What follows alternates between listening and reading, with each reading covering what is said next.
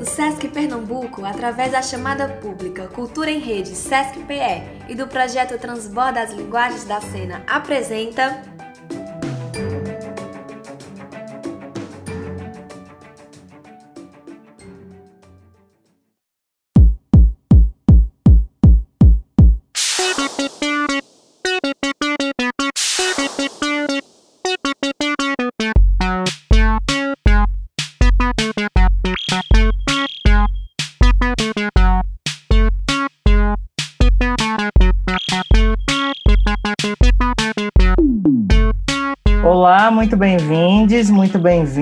muito bem-vindos. Está começando mais um episódio do Teó na Escuta. Meu nome é Wagner Montenegro, eu sou ator e arte educador do Nexto e cientista social de formação. Eu estudo teatro do oprimido desde os meus 15 anos de idade a minha escolha por cursar ciências sociais aconteceu justamente porque eu já estudava o teatro do oprimido. E meu grande objetivo com a sociologia era compreender os fundamentos das opressões. A sociologia e o teatro do oprimido, junto com a linguagem do palhaço, são as minhas três grandes paixões profissionais. E eu sou André Verusca, atriz e arte educadora, formada pelo curso de Artes Cênicas da UFPE. E durante o período de quase seis anos que eu estive nessa graduação, eu só tive um dia aula de teatro do oprimido. E mesmo assim, nem foram quatro horas. A ideia do teatro oprimido é que o teatro é uma potência humana, é uma capacidade humana. Então todos nós somos capazes de desenvolver teatro. Aliás, arte de forma geral. Para que, que isso serve? Quando a gente representa uma história, a gente nos vê do lado de fora daquela história. Como teatro, no teatro oprimido a gente prevê a discussão e a representação de temas que nós vivemos no nosso cotidiano, de opressões cotidianas, quando a gente se enxerga, quando a gente vê essa, essa representação né, em formato teatro, a gente vê que a gente pode transformar ela, que ela pode ser diferente. Então a vida não precisa ser como ela é com todas as injustiças sociais que existem. A gente pode transformar.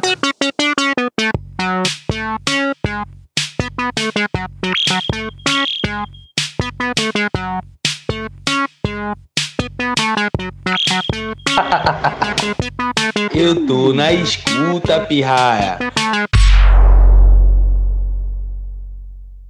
E hoje o nosso bate-papo será com Dodi Leal. E a nossa convidada de hoje, além de organizar o livro Teatra da Oprimida, ela também escreve vários capítulos. E escolhemos para abrir essa entrevista o seguinte parágrafo: O teatro, em sua história, nas hierarquias e em seu pensamento, sempre foi predominantemente masculino e cisgênero.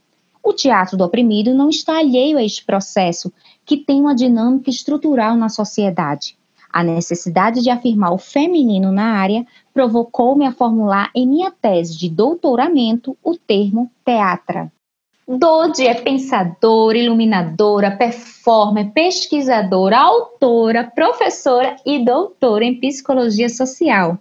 Além disso, leciona na Universidade Federal do Sul da Bahia, na área de artes cênicas, e em 2005 fundou o coletivo Metáxis de Teatro do Oprimido e também integra a companhia Teatro de Perverto. Produz um canal no YouTube chamado De Trans Pra Frente. Dodi, que bom que você aceitou o nosso convite. Eu estou muito feliz, muito prazer de estar aqui com vocês e eu, eu acho assim que estamos na escuta, estou na escuta, vocês também estão, então fico muito feliz de a gente poder é, se encontrar por meio dessa escuta. Muito obrigada pelo convite. E parabéns pelo projeto. Ah, obrigada. ah, obrigado.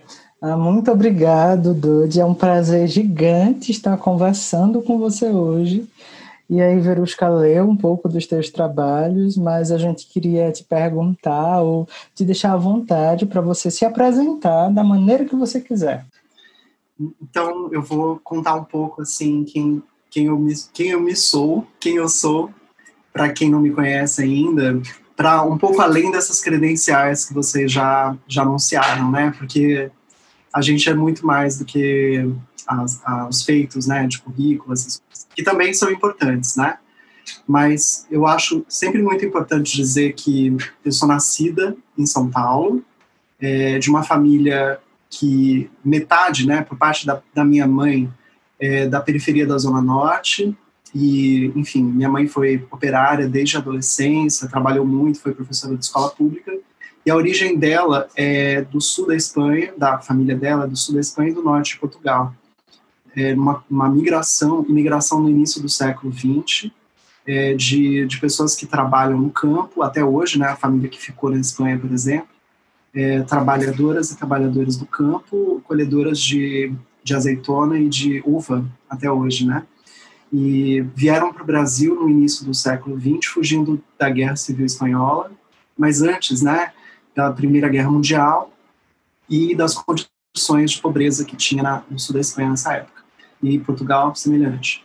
É, e, por parte de pai, é, a família inteira vem do Piauí e é, é uma migração nordestina para São Paulo no início, do, no final dos anos 70 e toda essa relação da família do meu pai, que é a minha também, né, com o Piauí, ela é uma é, de, de, raízes indígenas, né, o Piauí inteiro ele é, é Piauí sertanejo é predominantemente indígena, só que ele vai para São Paulo já embranquecido e com, com essa forte presença avassaladora da cultura portuguesa branca já no Piauí antes de migrar para São Paulo. E chegando em São Paulo ainda piora esse, esse processo, né? A migração nordestina para São Paulo é sempre uma história de luta, de sofrimento. É, o Nordeste é, é uma das razões de, de erguer o Sudeste, de, de fazer o Nordeste é, prosperar, mas nunca é reconhecido. E eu vim para a Bahia, né, sou professora, como foi dito, né, da, da Universidade Federal do Sul da Bahia. É, eu vim para cá há quase dois anos, ainda não completou, e para mim foi uma felicidade enorme poder vir para o Nordeste, porque eu sou a primeira da minha família por parte de pai, que voltou para o Nordeste. Não é o Piauí, né, mas está perto. Então, eu, eu me sinto como se eu tivesse que voltar, fazer essa, essa trajetória, porque se conversa assim com meus primos, minhas primas, ninguém nem quer saber do Piauí, o que está acontecendo com o Nordeste, tem até vergonha de dizer, né?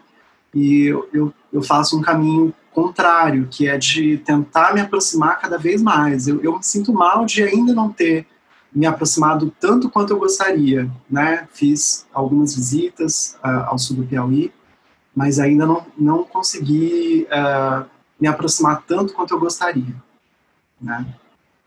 Mais ou menos isso. Então, morando aqui no, em Porto Seguro, né? Estou falando com vocês uh, de Porto Seguro, onde eu trabalho, e estou aqui desvendando a minha nordestinidade trans, a minha baianidade é, adquirida, digamos assim, e, e, também uh, matriciando né, as minhas relações uh, que, que eu guardei com, com São Paulo pela minha trajetória nessa, nessa selva de pedras, que faz parte de mim também. Que linda essa tua história. E, e a gente queria iniciar esse bate-papo você explicando, né, falando o que é essa metodologia que você criou, a Teatra da Oprimida. Olha, eu, na verdade, ainda estou em processo de interrogação com relação a essa é, invenção, digamos assim, né? Porque eu, eu tenho aquilo que está pronto para mim, na verdade, são os questionamentos. É, esses aí eu parti deles, com certeza. Os questionamentos, as críticas, é, as observações, as, as, as, observações de fracassos, né, como, como você mencionou no começo. É, pelo, pelo teatro ser uh, historicamente predominantemente branco, cisgênero e masculino, a gente vê que, que é preciso enegrecer é preciso transgenerificar, é preciso amulherar as nossas metodologias. E, e eu acredito que esse processo é, deve ser feito com, com mais uh, interrogações do que certezas, porque a gente ainda está tentando é, descobrir o mínimo a partir das nossas vozes e lutas. Então, Eu parto especificamente do transfeminismo, de uma perspectiva que diz muito sobre a minha transição de gênero como pessoa, mas que eu venho descobrindo que esse percebimento de gênero, essa, essa transformação, ela não, não se refere somente às pessoas trans. Eu comecei a perceber que é preciso transicionar as áreas do saber, as instituições, é, as práticas e metodologias. Então, a teatra da oprimida, ela vem de, de uma inquietação que também está associada com outras perspectivas transfeministas, como a mandata, a coletiva de teatro, a, a, a espaça. Então, várias. Uh, e não é somente a troca do O pelo A.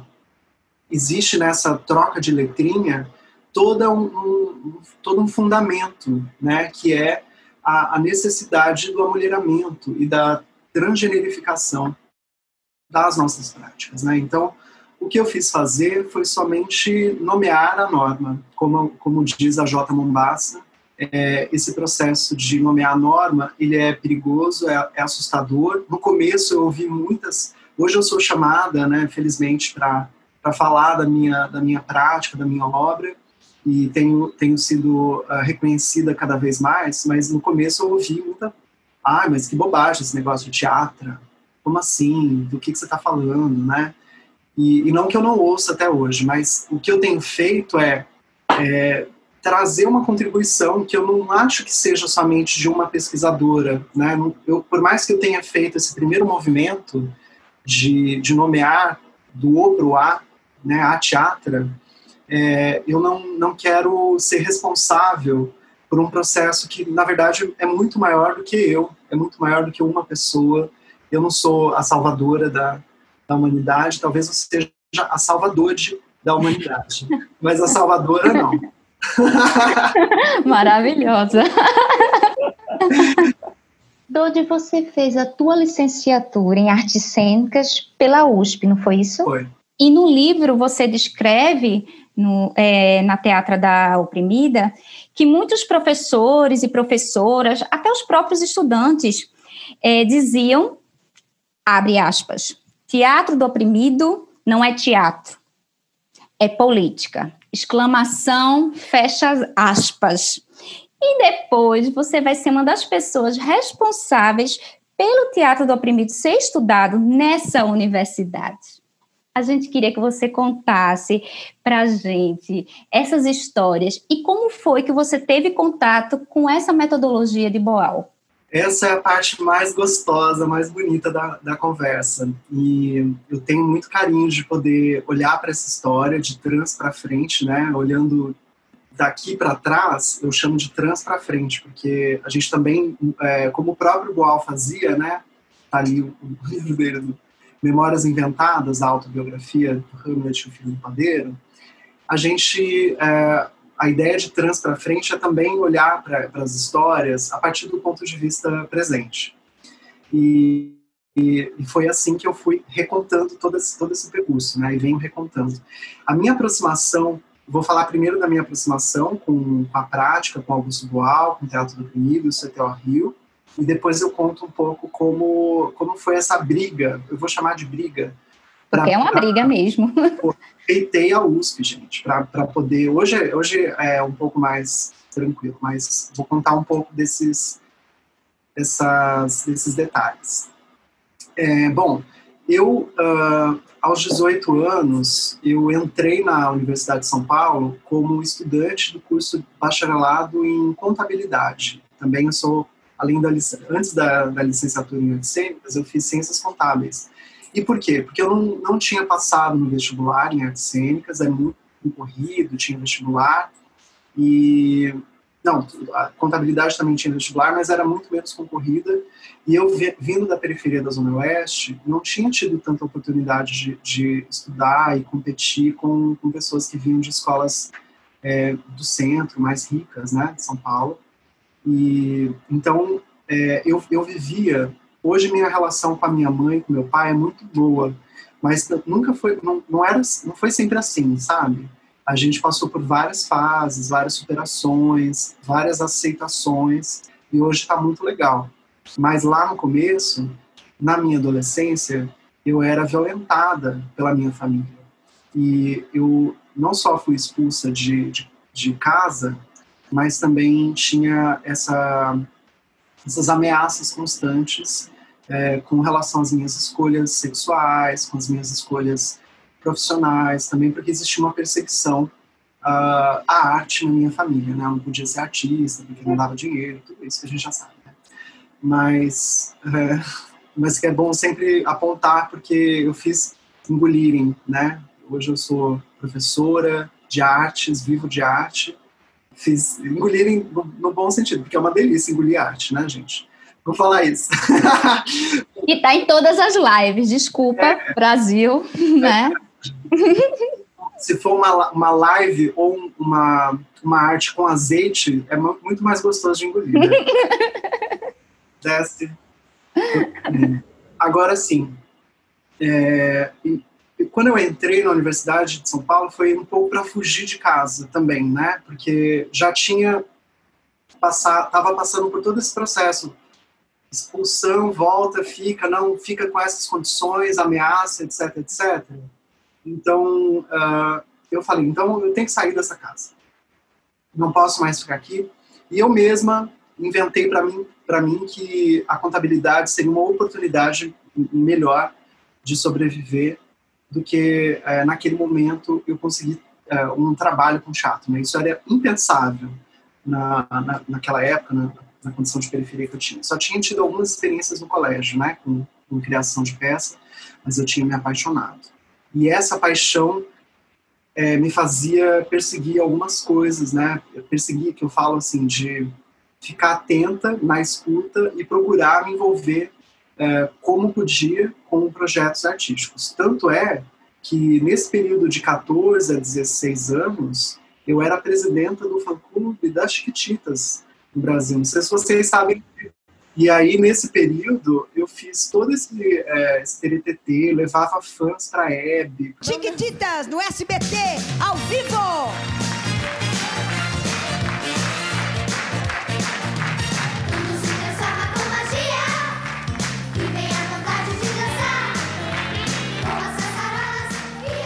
para casa das artistas dos artistas, para frente do hotel. Nossa, era bem articulado. Nossa!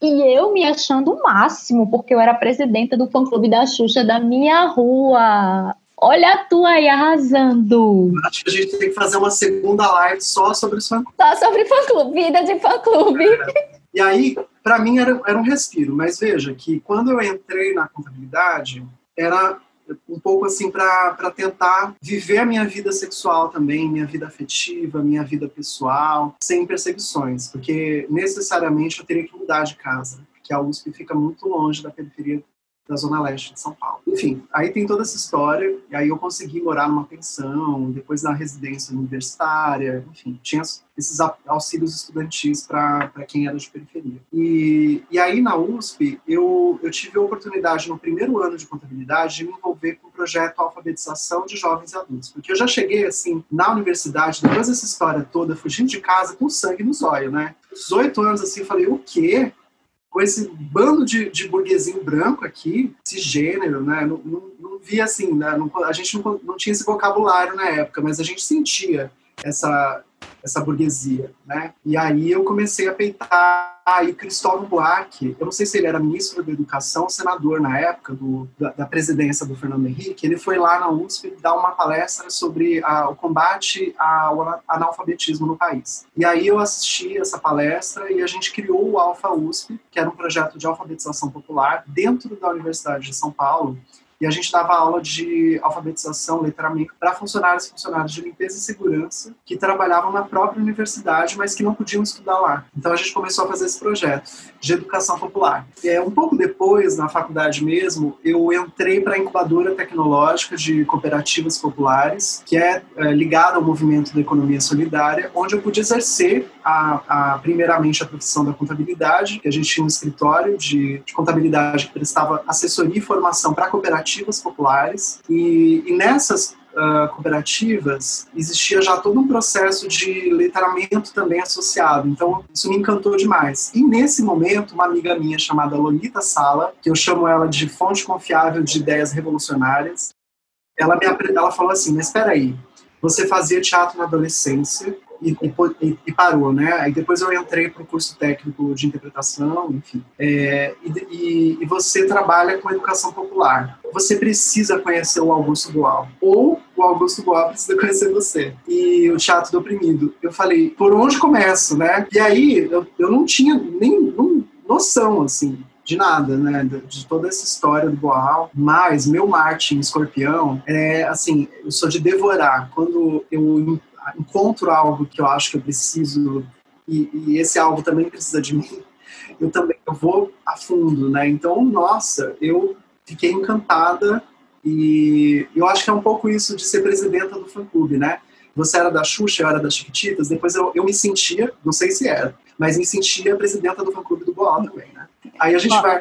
Hoje, hoje eu digo que eu sou presidenta do fã-clube das travestis. Mas a gente vai mudando de, de fã-clube, mas não vai, não vai mudando o... Vai mudando só as artistas, né?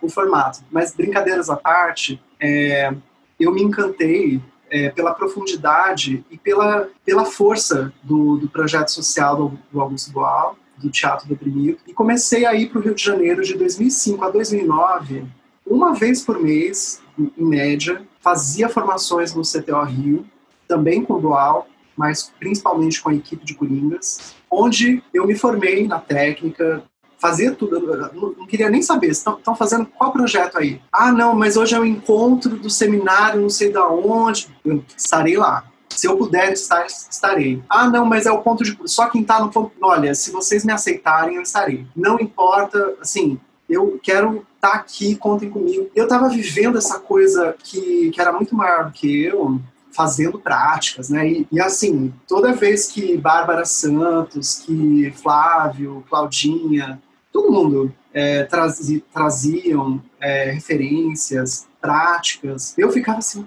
eu, eu já via tudo o que ia acontecer.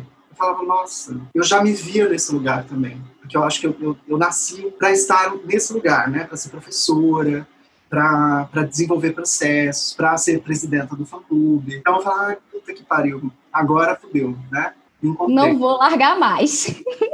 É um processo de descoberta, né, com, com o teatro do oprimido, né? É incrível. Não sei, eu também fico muito assim, assim, conhecendo desde, desde muito tempo até agora, assim, cada leitura, cada nova prática é uma descoberta, assim, gigantesca. Boal é oceânico, né? Porque ele é pisciano, era pisciano e ele tinha uma coisa assim da, das grandes proporções do oceano, dessa grandeza que você falou. E essa imensidão que é o oceano, que é Boal também, ele faz a gente entrar por camadas assim que ele, ele discutia ah, texto, os textos dele, né? Discutindo com, com propriedade a crítica política, filosofia teoria teatral, poesia e, uh, e arte, sabe? Assim, a gente, porra, o que, que, é, que, que é esse homem, né? E eu acho que eu gostaria de ser lembrado de uma maneira não contemplativa. Mas como é que eu gostaria de ser lembrado? É como eu estou sendo lembrado. Quer dizer, uh, o método que eu desenvolvi, o método que eu inventei, que é o teatro oprimido, está sendo usado.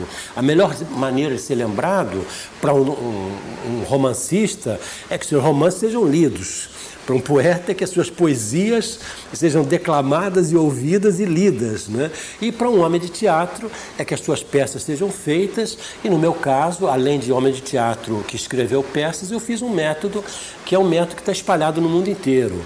E, então, eu gostaria de ser lembrado assim, na prática. Gostaria de ser lembrado, ah, ah, não na contemplação, como eu disse, mas no exercício do teatro oprimido, que as pessoas usem o teatro oprimido, que é um método que realmente ajuda as pessoas a se libertarem ah, de certas opressões. Não de todas, porque não existe milagre, nesse campo, pelo menos, mas ajuda as pessoas a se libertarem de muitas opressões, a conhecer melhor as opressões que sofrem gostaria de ser lembrado dinamicamente na ação, na atividade das pessoas e não no retrospecto, não olhando para trás. mas olhando para frente. Gostaria de ser lembrado por pessoas que estão criando alguma coisa em direção ao futuro e usando aquilo que eu fiz uh, no passado, estou fazendo no presente e ainda tenho, espero eu, um grande futuro pela frente. E aí a gente vai vendo que, que esse homem são muitas mulheres, esse homem são muitas pretas, esse homem são muitas travestis que estão por trás, mas que não são vistas. E aí isso, na verdade, a gente vai vendo agora, né? De, de trans para frente, a gente tem uma leitura histórica. Mas na época a gente só sentia, que a gente não conseguia nem dizer tudo que estava acontecendo. Aí entra um pouco essa briga na USP, porque vivendo tudo isso, isso aí eu entrei no, no, curso de artes cênicas na, na graduação, lutei, lutei, lutei e consegui entrar. E aí, quando eu entrei, eu falei, e aí, gente? Olha, já passei pela alfabetização popular, já fui expulsa de casa, já passei por outra faculdade, é, já, economia solidária, Augusto Boal, Teatro do Oprimido, Rio de Janeiro, tudo isso que eu estou vivendo, e vocês aqui, filhinho de papai, estudando na USP, um curso de artes cênicas integral, sem, sem trabalhar e ficando o dia inteiro aqui, podendo ler, podendo, e, não, e não conhecem Augusto Boal. Só os europeus, gente, né? É, isso porque, aí fica, fica também a, a crítica, depois a USP, né, depois de todo esse esforço, começou a se aproximar. Porque, na verdade, assim, é, se estudava Boal, na verdade, né? Se estudava Boal no Teatro de Arena. Mas o exílio e depois do exílio já não era interessante para os cursos de arte cênica. E aí, é, a, a, luta foi essa, né? De trazer, não, peraí, eu não estou querendo também, eu quero falar do Arena, quero falar do CPC da Uni, né? Porque assim, era muito, vamos estudar a ditadura, vamos estudar o período da, anterior à ditadura, vamos. Mas olha o que está acontecendo agora, agora, nesse momento, que as pessoas não queriam ver, né? Era um estudo muito histórico. E aí eu acabei tendo que fazer para o Sérgio Carvalho um trabalho uh, sobre Arena contra Tiradentes. E, e aí esse seminário, o que, que eu fiz? Eu falei, bom, já que eu estou indo para o Rio de Janeiro direto, né, eu vou fazer uma entrevista com o Boal sobre o Arena contra Tiradentes. Vou gravar e vou apresentar. E na época a gente estava fazendo aquele último livro dele, que é a Estética do Oprimido, de 2009. Ele morreu em março, se não me engano, né, de 2009. 2 de maio. Em maio. Então. Foi dia 2 de maio. E um mês antes, eu estava lá no aniversário dele. Um mês antes da morte, a gente foi, fez uma festa surpresa na casa dele, com o CTO. Enfim, fiquei muito feliz de pelo menos ter tido esse, essa oportunidade, né? De celebrar o último ano de vida, o último aniversário, né? foi em março, né? O aniversário dele. Foi. Dia 16 de março, né? Se não me engano. Dia Mundial do Teatro do Oprimido virou, né? Verdade. Aí eu tive que, que, fazer esse trabalho e aí eu fui entrevistar o Boal. E eu achava engraçado porque eu fazia perguntas sobre o espetáculo, né? Sobre a dramaturgia, sobre o espaço cênico, sobre as condições de produção na arena. E ele não queria falar disso. Ele tava, tava então aquele livro A Estética do Oprimido, eu era uma das pessoas, assim, tinha muita gente, né? Principalmente no CTO, fazendo retornos de leitura. Então a gente lia, ele mandava o PDF para a gente por e-mail e a gente lia a, livro e dava retornos, ele, ele refazia, assim. Então, então ele, ele trazia, é, mandava esse PDF, a gente fazia retornos, comentários, ele continuava na escrita do texto. E aí eu, eu fiz essa entrevista, ele, então ele, que, que ele, eu perguntava do, do, da dramaturgia, da produção, ele respondia, ah, porque quando o bebê nasce, é, ele vai ele tem pensamento sensível. E o pensamento simbólico, depois, não sei o que, não sei o que lá, para Boal, existem duas formas de pensamento: o pensamento simbólico e o pensamento sensível. O pensamento simbólico é representado pelas palavras. Seria uma forma de organização em palavras que permite a compreensão e partilha das experiências. Já o pensamento sensível é a forma não verbal de organização das experiências e é representado pelos nossos sentidos e materializado pelo som e pela imagem.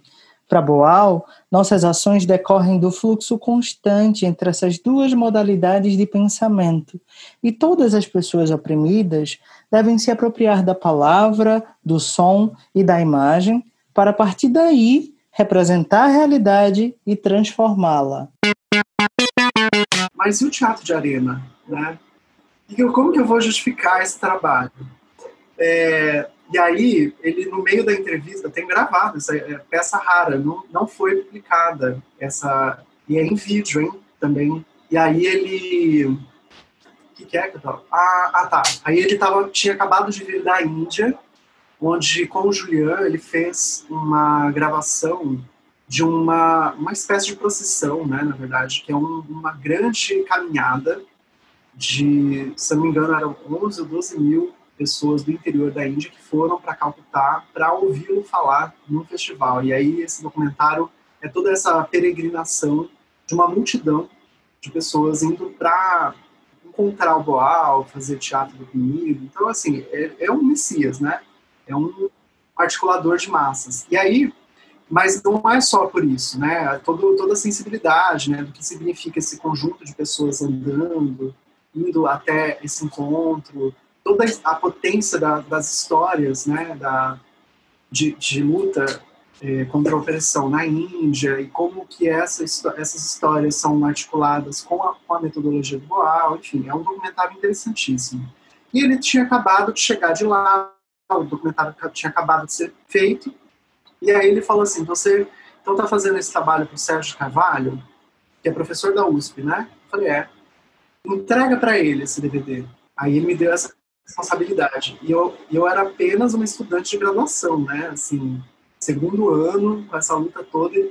Eu já, eu já sentia medo do Sérgio Carvalho, né? Imagina ter o Boal também, tudo, tudo metia medo, né? Esses nomes metem medo, assim, uma coisa assim, né?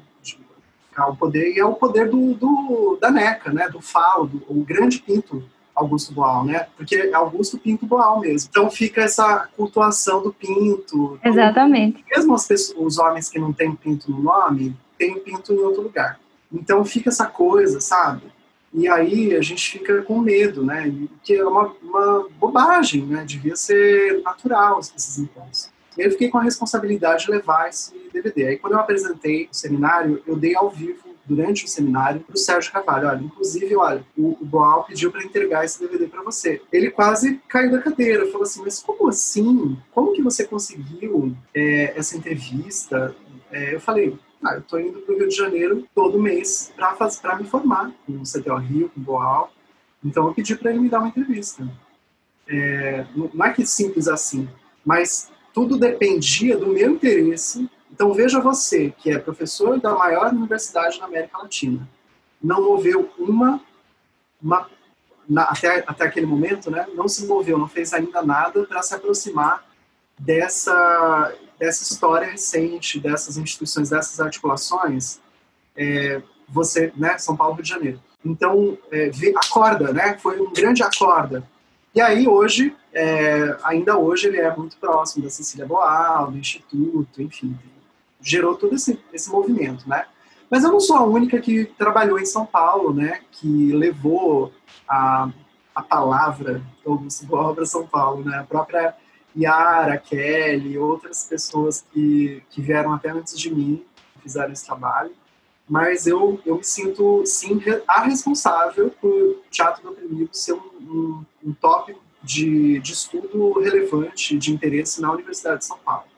E eu me sinto muito orgulhosa disso, porque hoje eu brigo, e não só hoje, né, já tenho brigado há alguns anos para que nós travestis, nós pessoas trans, estejamos nos espaços sociais, estejamos ocupando lugares de saber e de, de criação artística.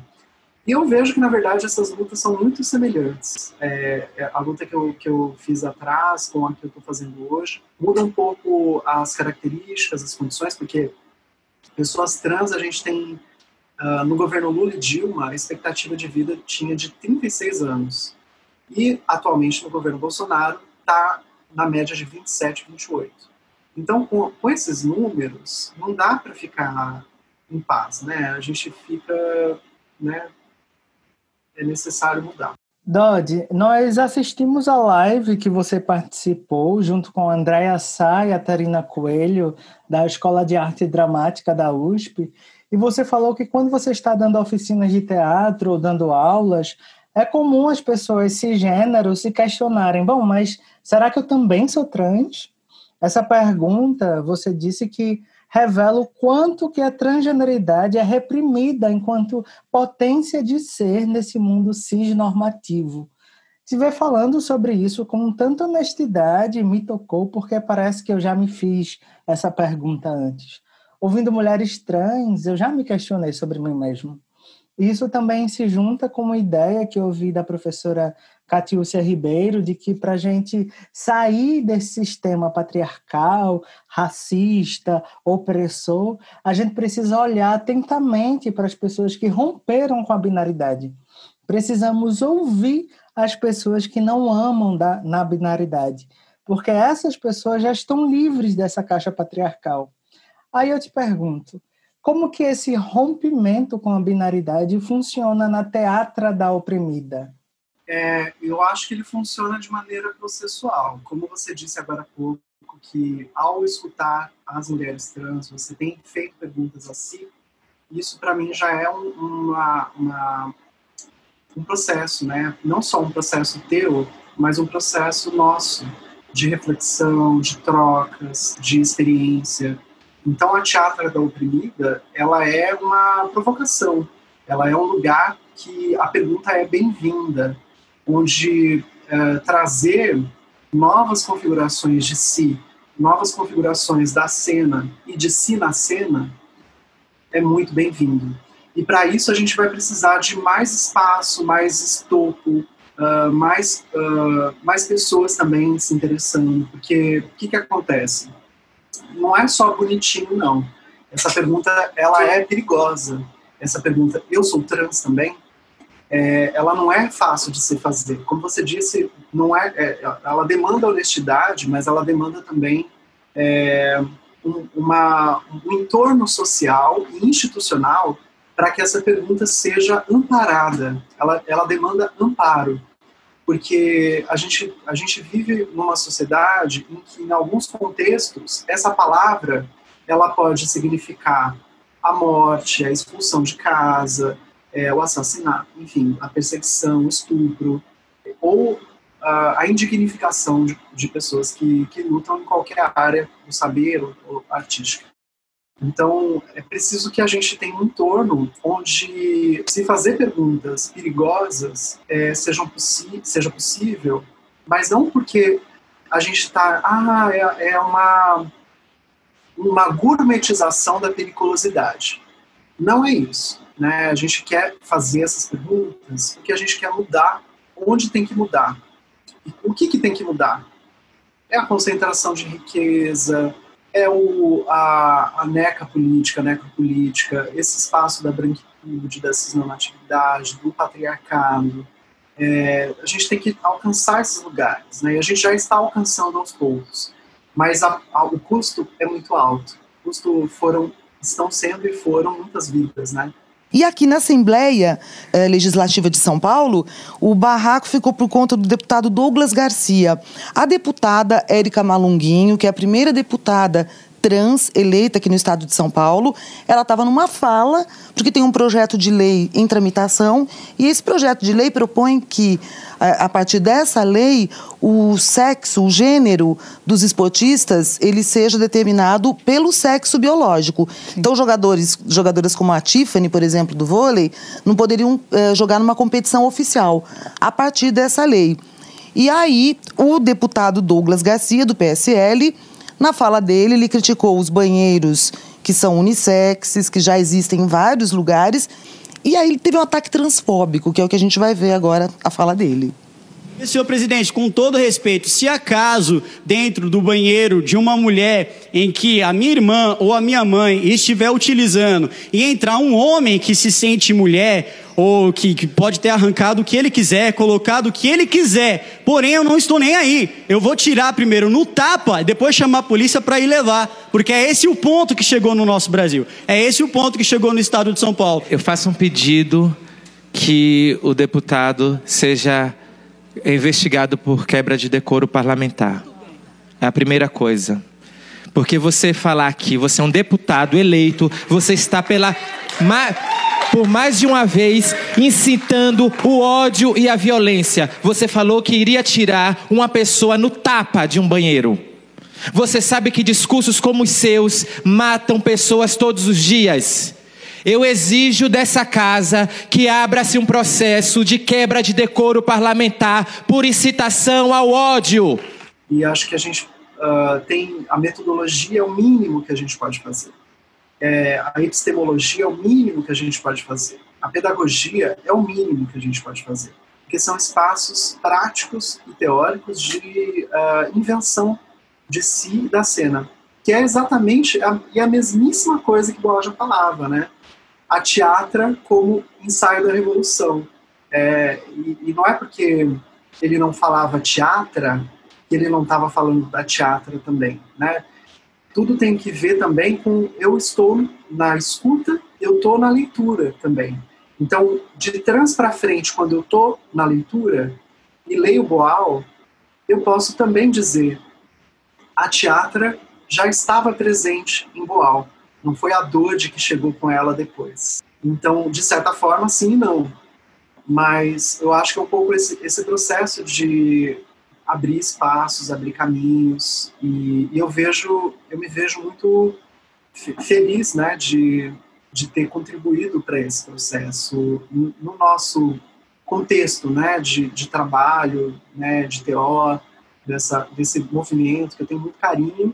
Eu não sou, não sou atualmente, eu acho que eu não tô, não sou fã número zero, não tô ali na, no fã-clube, talvez eu já tenha saído do fã-clube ou sido expulsa, né? Porque também rolou, rola, rola muita coisa assim, né? É, não é tudo bonitinho, não.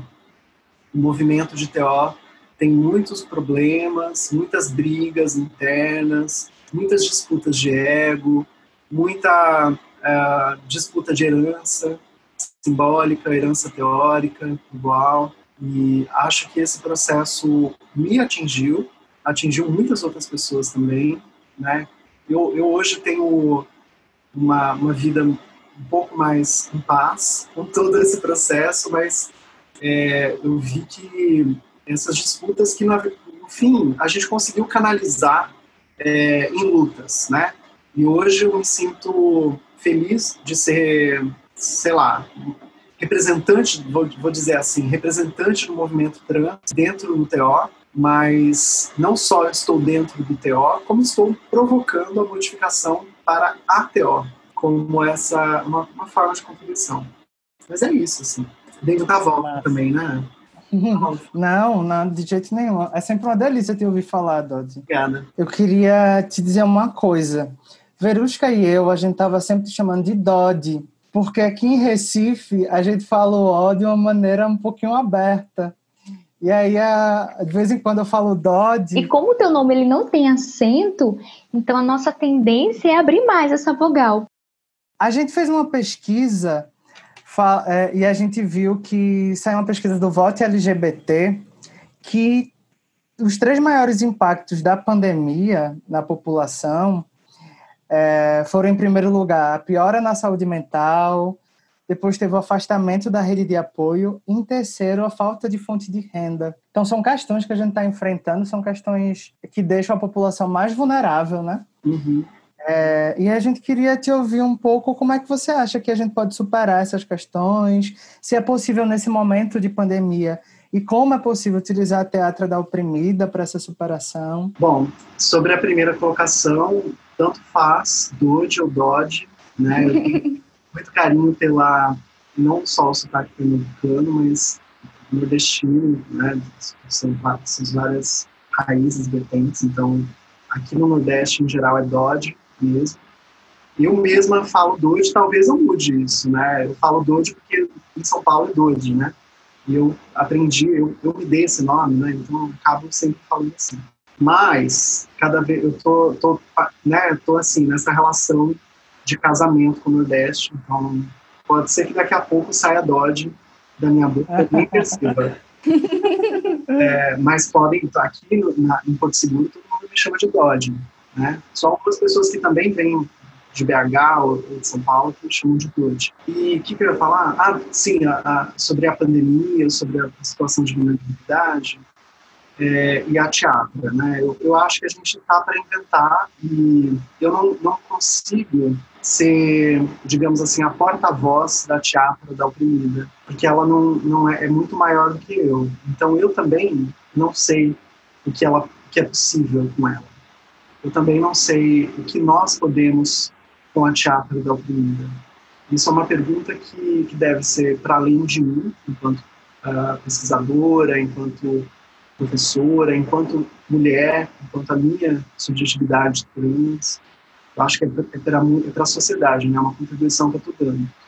Então, eu não sei exatamente como ela pode contribuir, como ela pode ser realizada, mas eu acredito que muitas das provocações já presentes na obra do Boal e que eu e outras pessoas que, que pesquisam a obra do Boal têm trazido, já tem algumas inquietações sobre presença e sobre relação que estão na ordem do dia hoje com a mediação das telas.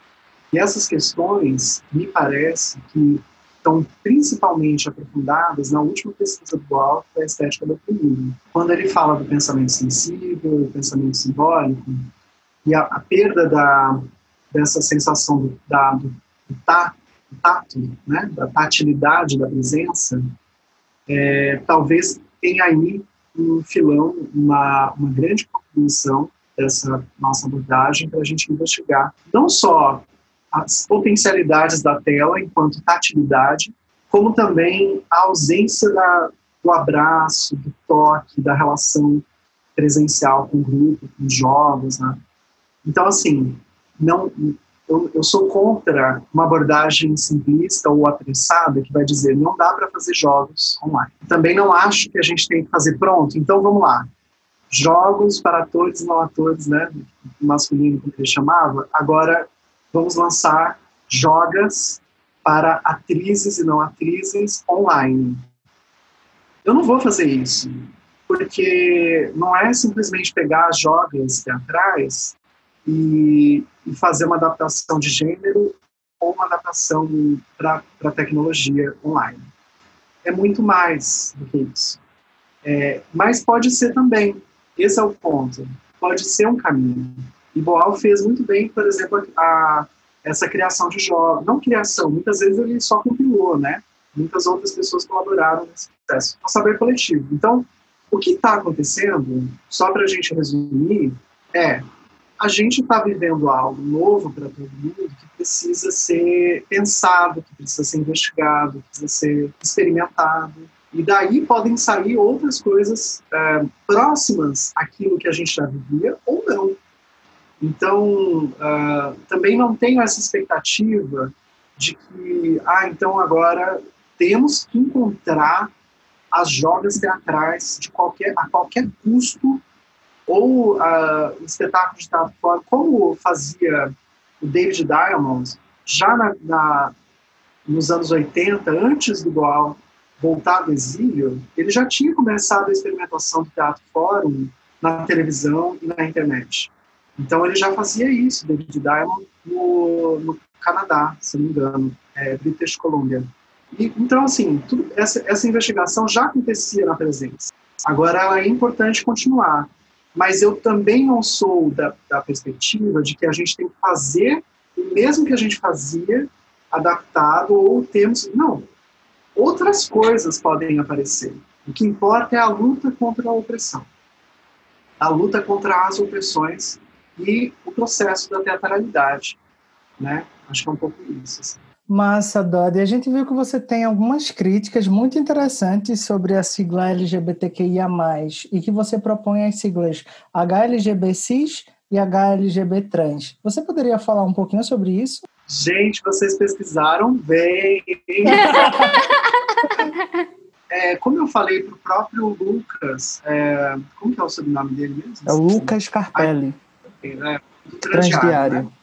Né? E, e, é, essa é uma provocação, né? Eu, ele, é que ele se empolgou, então vamos falar, é isso, né? Vamos fazer uma proposta, vamos falar dessa proposta, e a HLGBCIS e a HLGB trans é o mínimo de, de modificação da estrutura, né, dessa neurose das siglas, para tentar é, perceber que a heterossexualidade também é performativa e assim como a, as, a, as práticas hegemônicas da cisnormatividade. Então, uh, quando a gente coloca sobrepondo, né, vamos, vamos voltar para a sigla como ela é usada as siglas, né? Porque tem LGBT, LGBTQIA+, LGBTQ, blá, blá.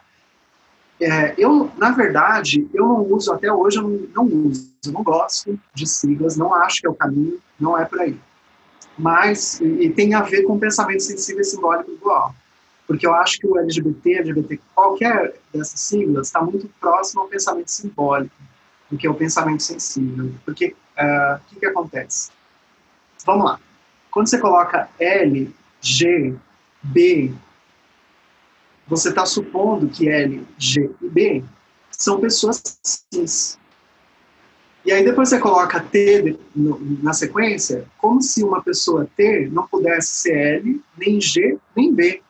E, e todas as pessoas T ou são L, ou são G, ou são B, ou são, sabe, tem práticas de sexualidade. Então, é, essa, essas letras, elas são fracassadas, porque elas se sobrepõem, elas não explicam nada né? É, e aí, eu, percebendo isso, faço provocações, mas eu também não sou dona da verdade. Né? Então, se funciona, muita gente, ah, funciona assim, tá bom, vai, fala, não tem problema também, não vou ficar eu batendo de frente com todo mundo. Mas uh, eu, o que eu penso sobre isso é isso, que, que eu acho que não uh, que é um, traz mais problemas do que soluções, porque você sempre supõe que, a, que as pessoas cisgêneras têm práticas sexuais. E aí você falou muito bem sobre a, o amor na não binariedade, né? Que o afeto, ou seja, é, a gente, essas siglas, é, esses, esses, essas letras, elas não dão conta dos devires cotidianos. Então, se eu tô de, de vestido hoje e eu sou uma trans não operada e uma travesti não binária, e se eu tô com, com uma cueca e um pau duro no outro dia, um pau duro de mulher, eu sou menos mulher, eu sou menos uh, trans, eu sou menos uh, lésbica, sabe? Então, o que que acontece? Esses termos é lésbica, bi, gay, já, já não explicam mais nada. E a gente precisa reinterpretar esses códigos para que até, por exemplo, nós pessoas trans tenhamos afeto. Porque o fato de imaginarem o tipo de prática sexual que eu faço faz com que eu não tenha direito ao afeto. E isso ou uh, leva a uma objetificação, porque as próprias trans são exotificadas e desejadas é, em, em, contextos uh, não assumidos, e outro lado que é a abjeção, né, que a gente acaba sendo é, recusada ao afeto. Então, eu estou investigando, assim, estou tentando, porque quanto mais, como é que é que a Linda Quebrada fala? É, transviadecer, transviadecer. Eu gosto mesmo é das bichas, das que são afeminadas, das que mostram muita pele, rebolam, saem maquiada. Eu vou falar mais devagar pra ver se consegue entender. Se tu quiser ficar comigo, boy. O boy tem que enviadecer, enviadecer, enviadecer. Ai meu Deus, o que, que é isso que essas bichas tão fazendo pra todo lado que eu olho, tão todos enviadecendo. Isso, gente. Maravilhosa. É. Então, Dodi, a gente gostaria de saber o que que você está lendo, o que que você está ouvindo, o que que você está assistindo e se inspirando nessa quarentena? Olha, eu, eu, eu tenho lido, na verdade, desde antes da quarentena, é, esse livro aqui, A Experiência de la Lectura, Estudio sobre Literatura e Formação. La Experiência de la Lectura, sim. De quem é? Do Jorge La Rosa. É, então, na verdade, eu tinha, durante a tese de doutorado, é um livro grosso, eu tinha lido ele até aqui, é todo em espanhol, né? É, tinha lido até aqui. Ele é da filosofia da educação, tem estudos sobre experiência, tem um texto muito famoso aqui no Brasil que é Notas sobre o Saber da Experiência, que ele escreveu. E aí é, eu comecei a me aprofundar, tem a ver um pouco com o TO na escuta, porque na verdade ele faz estudos de recepção. Então, o estudo da leitura numa perspectiva de é, receber, né? A estética da recepção, a, a formação de espectadoras e espectadores, que tem a ver com fã-clube. Olha só, tudo isso que a gente está fazendo, né? Público, é formação de público. Então, hoje eu, eu me, me vejo como uma pesquisadora da recepção e, e da decepção também. A gente, às, vezes, tem que estudar a decepção. e, e, esse, esse autor, ele é fundamental para mim. Eu não tinha terminado né, é, o livro, então o que, que eu fiz? Eu recomecei. Então, eu voltei lá do começo vou ler tudo de novo. E aí eu estou um pouco antes de onde eu já tinha parado. E além de outras leituras, né? Porque eu vou lendo muita coisa ao mesmo tempo, assim. Mas é, eu terminei na quarentena também um livro que eu tinha começado já no ano passado, o último do Paul Preciado, que é Um Apartamento em Urano, outro espanhol, que para os estudos trans é uma das referências principais no mundo atualmente. E esse, esse livro dele é incrível, são crônicas que ele publicou no jornal Le Figaro é, nos últimos dez anos pensando a geopolítica do mundo a partir de gênero. Incrível esse livro. É, músicas, nossa, essa quarentena foi bem musical para mim. Vamos lá.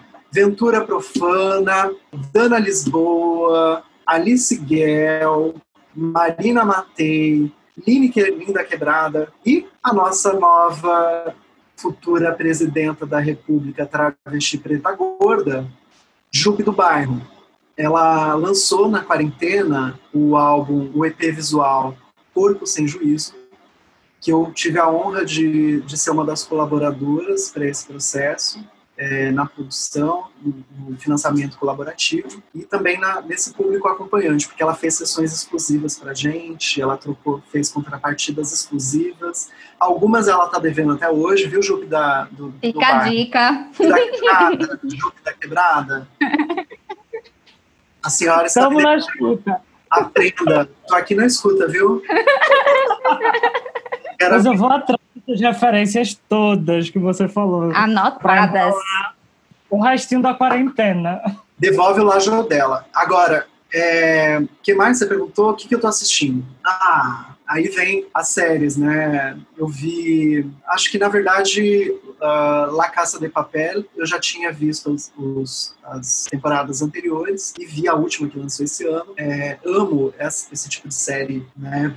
Ah, essa paulada o tempo todo, né? É, eu já tinha visto Scandal até 2018, então é uma outra que eu veria de novo, mas eu não vi. Mas eu, eu, maratonei Breaking Bad e Better Call Saul nessa quarentena, porque eu não conhecia e uma amiga me recomendou para que eu conhecesse, então maratonei. Ah, fora o filme, uh, aquele filme que saiu no início da quarentena, acho que é O Poço. Né? Ah, O Poço, do Netflix, né? Sim, sim, sim. Sim. sim. A, a, plataforma, né? Nossa, aquele ali foi é, é, tapa na cara também, né? Bem no começo da quarentena. Doida, a gente tá chegando no finalzinho do nosso podcast. E aí ah, a gente tem. Ah! A gente tem agora um quadro que a gente chama de Minuto Livre, que é você tem. A gente fala minuto, mas você tem o tempo que você quiser para você fazer o que você quiser, ler uma poesia, cantar uma música, enfim, é, é livre para você se expressar esteticamente como você quiser. É seu. Arrasou. Então eu vou ler duas poesias. É, ontem eu estava na Escola Livre de Teatro de Santo André, porque eu tenho essa pesquisa do mestrado, né, do orçamento participativo, pedagogia estética do teatro reprimido, marcas da arte teatral na gestão pública, onde eu estudei no mestrado o orçamento participativo de Santo André com o teatro reprimido e toda essa trajetória que, que o Al fez, pessoalmente, ele fez formações em, Santo André, São Paulo, mas teve uma, uma, uma leva, né, uma, um, vários desdobramentos ali. E aí eu fui chamada pela Escola Livre de Teatro, que nasceu por conta do Teatro Reprimido, que existe até hoje, para dar uma formação para toda a escola ontem à noite. E, e aí eu recebi uma homenagem nessa noite de ontem com uh, poesias desse meu livro aqui, que é de Trans para Frente, uh, publicado em 2017 pela editora Tatuá, com prefácio da Linda Quebrada.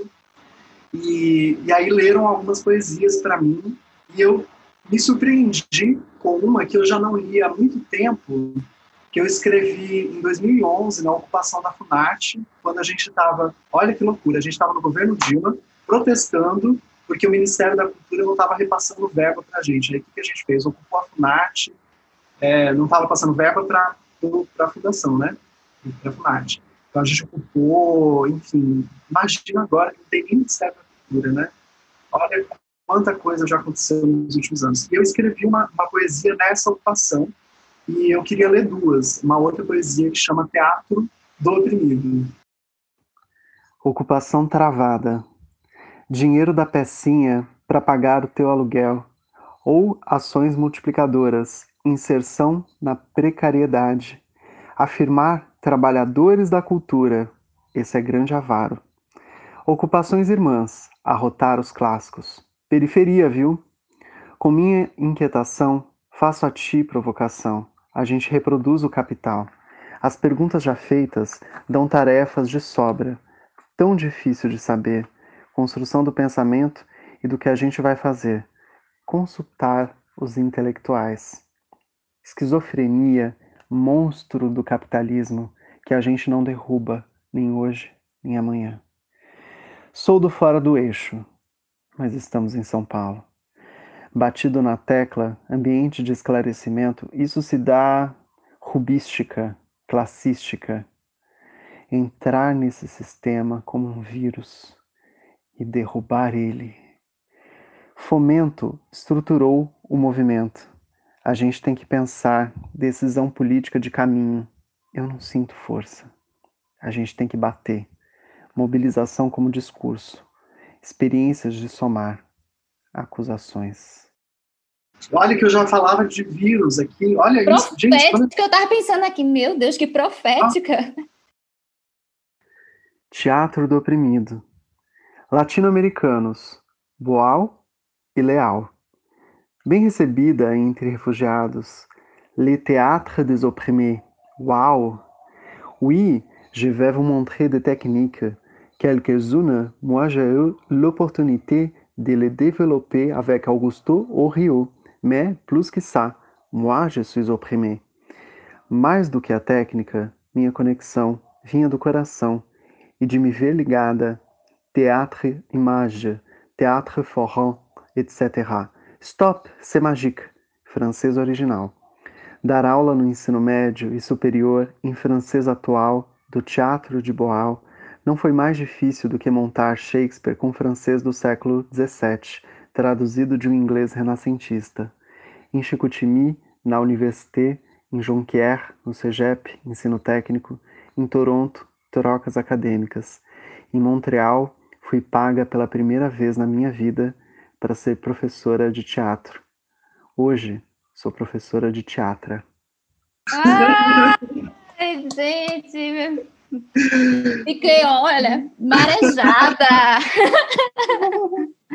Que presente. Que linda a poesia. Ai, gente. Muito é, linda. Dodge, já que eu comecei com Dodge e agora eu vou deixar bem pernambucana. Dodge. Isso. Quem está ouvindo e quer seguir você, o teu trabalho, enfim, quais redes sociais elas podem procurar a, a tua pesquisa, o teu trabalho? Conta aí pra gente. É, no Instagram, é arroba Leal, e eu tenho eu, coordeno um grupo de, de pesquisa no CNPq. Na verdade, aí chama liderar, né? Liderar um grupo de pesquisa do CNPq que chama Pedagogia da Performance, é, que ainda está em construção. A gente vai fazer ações no futuro, provavelmente. E aqui na UFSB, em Porto Seguro, é, eu coordeno um, grupo, um projeto de pesquisa e extensão Ilumilutas. Então também tem aí o arroba Ilumilutas no Instagram, e também uma página que vocês podem descobrir pelo Google facinho. Tem todas, todos os meus artigos estão na internet, estão disponíveis. O livro Teatra da Oprimida é gratuito, ele pode ser encontrado no site da UFSB, na biblioteca. É, então, para aquelas pessoas que querem um livro online, esse livro é gratuito. E uh, todos os, os meus textos estão listados na, no, no portal academia.edu, mas também no, no artigo da Wikipedia sobre mim está lá, todos os textos. Então, é isso. Já, já, já, já dei os endereços, né? Agora é só acessarem. Muito obrigada, Verônica. e Wagner. Olha, parabéns pelo projeto de novo, assim, muito feliz de, de estar na escuta com vocês, porque é, eu acho que até tem um formato de rádio, né, essa, essa nossa podcast. Sim. Ela pode, a Kesta pode, é essa pergunta que eu faço para finalizar. Pode, Dodge, pode, demais. Só pode. Só pode. Só para da Kesta. Então, muito obrigada. Curtam também o projeto Tô na Escuta, que, que a gente vai continuar aí em diálogo. Espero que a gente também faça outras ações no futuro, né? Que essa seja só uma primeira não só do projeto Tô na Escuta, mas também que sejam sempre muito bem enviadas à Universidade Federal do Sul da Bahia. Dodi, muito obrigado, muito obrigado por estar aqui com a gente, muito obrigado por essa conversa incrível. Ave Maria, eu não tenho nem palavras para dizer o quanto eu estou feliz e queria te dar um abraço de longe. Sinta-se abraçada. Ai, Dodge, eu quero dizer que a gente ficou muito feliz quando você disse sim para o nosso convite. Eu que comecei a te paquerar já faz alguns anos, quando você esteve aqui no Sesc Pernambuco, participando de um seminário. E eu lembro que durante essa palestra você não havia ainda mencionado sobre a Teatra da Oprimida, não foi? Sim, verdade. Pois é, mas desde essa época eu e Wagner já estávamos mirabolando ideias, estratégias para você estar tá mais juntinha da gente. E quando pensamos nesse podcast, o teu nome foi um dos primeiros que levantamos e ficamos muito felizes quando você aceitou porque a gente sempre tinha, sabe, esse desejo de conversar contigo, de dialogar. E é isso. Muito agradecida e quero dizer que essa conversa foi uma delícia. Obrigada a você. Eu sou a criança inocente que desaba de tanto chorar. Eu sou aquela que sem sempre tentaram silenciar. Eu sou o motivo que cê usa pra atravessar a rua. Eu sou quem ouve a desculpa, era uma noite escura. Sou eu, sou eu, sou eu. E nesse episódio, a nossa indicação é o grupo Teatro Agridoce, composto por Aurora Jamelo, Flávio Moraes, Igor Cavalcante, Nilo Pedrosa e Sofia William.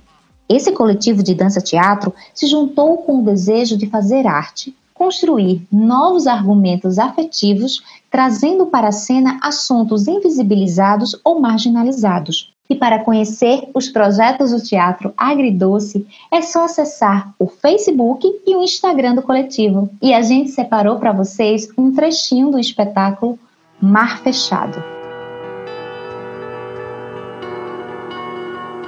Segundo minha avó, os sonhos com água são importantes. Toda água está conectada, ela dizia. Acho que por isso a primeira representação da mente é um mar. Frio, escuro, profundo e solitário. A maresia cobre tudo com um pó branco e o silêncio com partículas sem cor.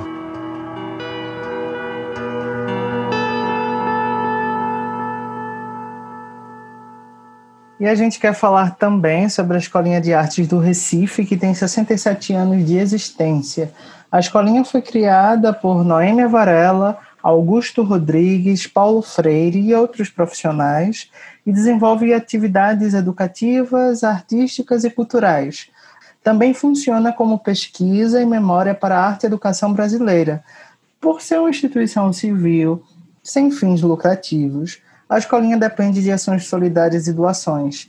Para saber como contribuir, é só acessar o Instagram e Facebook Escolinha de Arte. Segue lá a Escolinha nas redes sociais.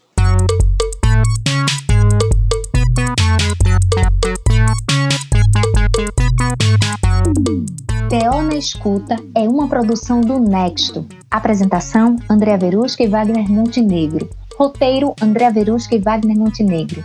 Edição: Wagner Montenegro. Trilha sonora Johan Bremer. Identidade visual Aurora Jamil.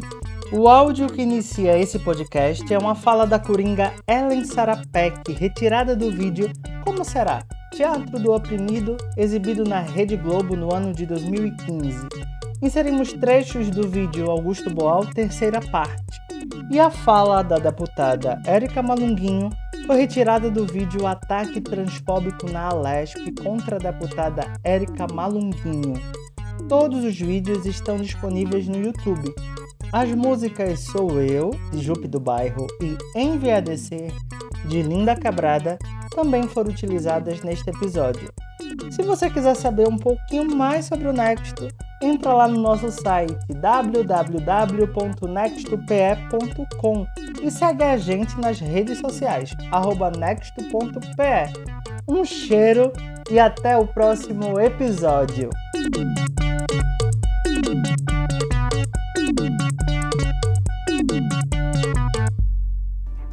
Essa é uma ação do SESC Pernambuco. Para saber mais sobre a nossa programação, acesse o site www.sescpe.org.br e siga-nos nas redes sociais do SESC Pernambuco.